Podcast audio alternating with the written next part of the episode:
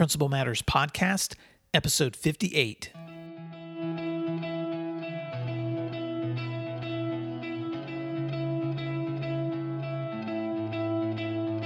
Guess what? It's a great big world out there, and you don't have to be scared, cause it's all yours for the taking. I know that your dreams are big and bright, and God gave you this life to do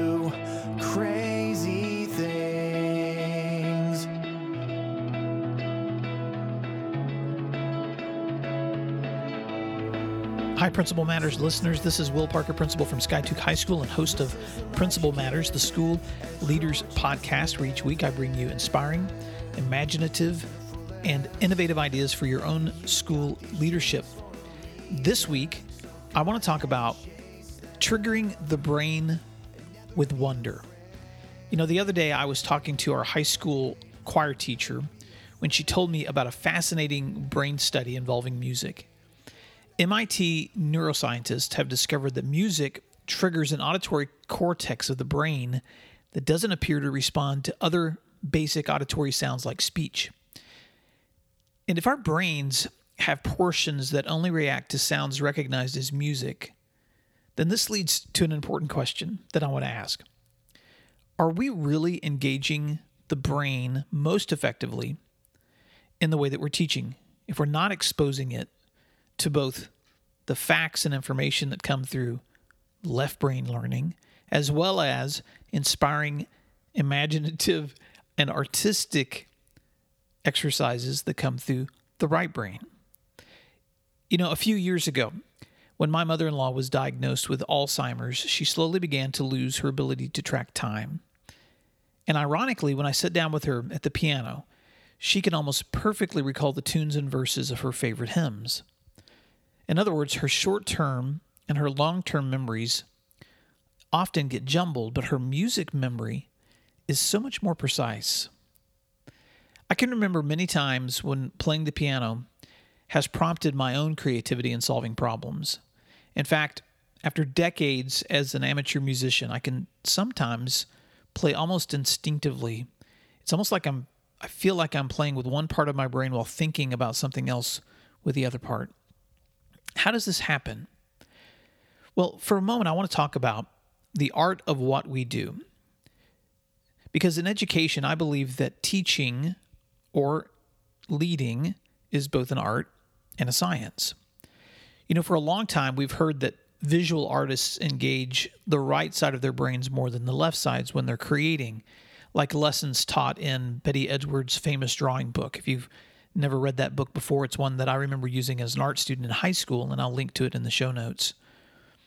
But these exercises show us that the left side of the brain seems more engaged when we're reasoning or problem solving. And the discovery that music triggers a specific part of our brain just reinforces the theories that the right side of our brains often help us in expressions that are more artistic. I've always told new teachers, especially, that I believe that good teaching involves both science and art. On the one hand, you're implementing the processes and strategies and steps necessary to accomplish a task. These are called best practices. Or on the other hand, you may be exercising the passion or the connection necessary to inspire, or you're using creative means to engage students. And music is just one other way that teachers can engage learners in stimulating their understanding. But I believe that highly effective teachers always find ways to teach with both sides of the brain at the same time. That's why when you're observing a master teacher, for instance, you can't always put your finger on the mix of processes and passion.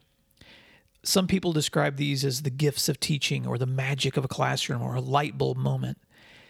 It's it's what happens when a math teacher it becomes so entranced in the wonder, for instance, of the Fibonacci sequence that she not only explains the predictable patterns that are found in nature, for instance, but she's also inspiring questions and discussions about the possibilities of intelligent design.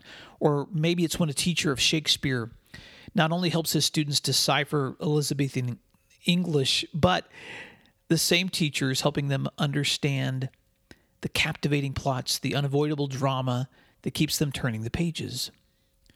It's what happens when a music teacher trains her students in sight reading and scales, but also teaches, teaches them to listen and blend harmonies until they can combine sounds into something that's beautiful, that's triggering the unique parts of our brain. It's often what I refer to in the pedagogy that I use most, which is storytelling, because often in the times that I am teaching or have been in the classroom or I'm even teaching um, adults, it's the art of story that often triggers ideas that help us to reinforce facts or points that we want to make. This happened one night when I was at dinner with my wife. Um, we were in Tulsa, Oklahoma, at a restaurant that's run by a local culinary school, and I had been asked to speak at a graduation commencement there once, and so they had given me a gift, uh, a dinner as a gift for for speaking, and we had a wonderful dinner with students who had prepared this culinary feast, and after we finished the meal, we were chatting with the head chef, who's also an instructor at the school, when he suddenly says to me, "Oh yeah, you're the principal who writes books and tells stories." And I remember the stories that you told. And then he began telling me back the very stories and the points that I had made in the commencement that I had given months before. And I was sitting here just amazed. How does this guy remember all the things that I said? And then he turned the table on me and he he said something to me that no one had ever asked before. He says, "Can you tell me a story right now that can inspire me?" Like one where someone was about to give up on a student they were working with, for instance now, I was surprised by the question. First of all, it was a little awkward to, on the spur of the moment, be asked to tell a story.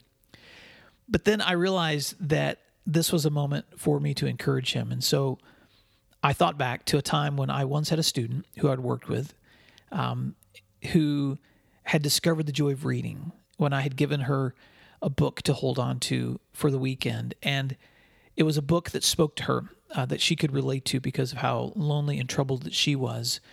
And even though it was involved in a situation where um, this young lady had was an orphan at my school, um, we had put her on a mentor team. We had coached her and encouraged her, uh, but she had been in trouble, and I had assigned her to our in-school placement room for a day.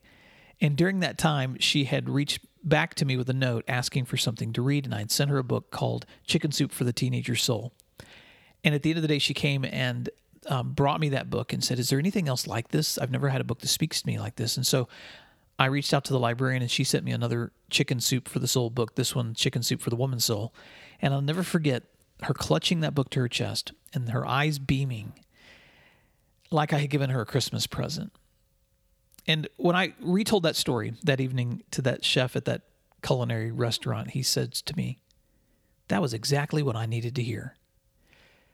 And I remember on the way home, I was telling my wife how uncomfortable but encouraged I felt at the same time. It's a little disconcerting to be asked to give someone an inspirational story on the spot, but it was also obvious that the power of storytelling is something that helps others grasp the deeper meanings in their own work with others. In other words, the art of our lessons causes the information that we're sharing to become memorable or tangible this came home to me um, just a couple of weeks ago before spring break. And if you're listening to this at the time of its recording, we're in spring at my school. And I was going back into my choir teacher's room, the same teacher who had told me about this study from MIT on neuroscientists and, and music and the brain. And this is her last year of teaching in my building. Her name is Mrs. Meyer. And I had sat down in the back of her room when she announced to her students that um, this was her last formal observation from Mr. Parker. And she had tears in her eyes as she was telling them how much she was going to miss teaching. So, as I was observing her teach, I decided to give her some feedback in a different way than the, the typical evaluation instrument that I use with my teachers throughout my school. I wanted to somehow capture for her an idea of what her work l- looks like through someone else's eyes. And so here, here's what I wrote. I'm just going to read to you the, the note that I sent her afterwards. And I, I wrote it from the perspective of someone watching her. And here's what I said. First, I said, Miss Meyer, uh, it was wonderful to be in your class again. And I wanted to share with you this observation from another person's perspective to help you see how wonderful your teaching is. Quote It's hard to describe what it's like to walk into a classroom when Miss Meyer's students are singing. 30 voices of blending notes and pitches and harmonies. Such a stark contrast from the quiet hallway outside her room. Students who may struggle in other settings flourish here, their faces lifted high and their voices projecting with confidence. And standing up front is Mrs. Meyer, sleeves rolled up to her elbows, glasses perched on top of her head, lanyard of keys hung around her neck, and blonde hair bouncing as she waves her hands. As her assistant, Miss Edens, adds notes from the keyboard, Miss Meyer dances in rhythm with the music and sings along. Slowly, she is transforming a room full of students into a symphony of sound. She points, comments, and directs. She closes her eyes and is caught in the wave of voices. Like a child riding a wave at the ocean, she seems to be floating higher with each note. Or like a rider leading her horse into a canter or gallop, she opens the reins and prompts them into a full run. And now they're moving singing at full speed, sopranos hitting higher, altos blending, tenors and basses adding layers, and Mrs. Meyer is over them all, her hair flying back as she feels the rumble, lifts the sound, and leads them higher and higher. She is soaring, she is transported. And just as suddenly, she stops them all. All right, she says, we have three minutes. Watch your E vowels. Don't pinch off the notes. Like a coach to a team, she explains where they need to improve and she makes them run the play again. End quote. So let's wrap this up. If brain research has shown that parts of our brain are triggered by music, then doesn't it make sense that when we couple information, facts, figures, history, literature, grammar, when we couple these with music or art or storytelling or imaginative, creative components, then we are conveying more than just facts. We're also creating a deeper understanding or even moments of awe or wonder. And so this week, I just want to remind you as school leaders or as educators if you sometimes wonder why your work is important, then I think it's important to remember that your job is more than just sharing information. It's more than just management. It is creating learning moments. It's facilitating environments for learning that can be simply amazing. When we, as educators, inspire kids to reach into the parts of their brain that none of us really understands, that, that but that can be stirred and triggered into discovering things that are beautiful and wonderful and helpful. So this week, as you think about your school, and your own leadership, let me ask you a few questions because now it's your turn. What are some ways that you can be encouraging these brain triggers in the ways that lessons are being shared with others in your school? How can you learn to recognize both the process and the inspiration that happens at the same time in learning?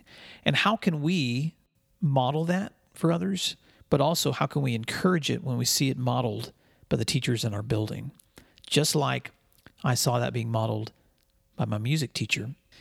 Now, if you're interested in other imaginative ways to hook students with creative stories or scenarios, let me recommend a great book by Dave Burgess called Teach Like a Pirate. A couple of years ago, I heard a wonderful presentation by Dave, and he has technique and strategies and, and stories um, packed full uh, in his book of ideas of ways that every teacher can take information and connect it to inspiration. So let me encourage you to check out Dave Burgess's book Teach Like a Pirate and I'll and I'll include it in the show notes with today's podcast.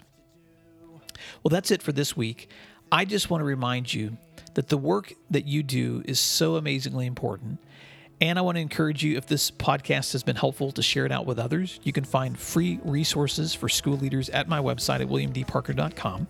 If you want to subscribe to receive weekly updates from me via email, you can do so at my website, and I'll send you a free ebook called Eight Hats Essential Roles for School Leaders. Or you can check out my book, Principal Matters The Motivation, Action, and Courage Needed for School Leaders, at my website or at Amazon.com. Until next time, I hope that you have a great week.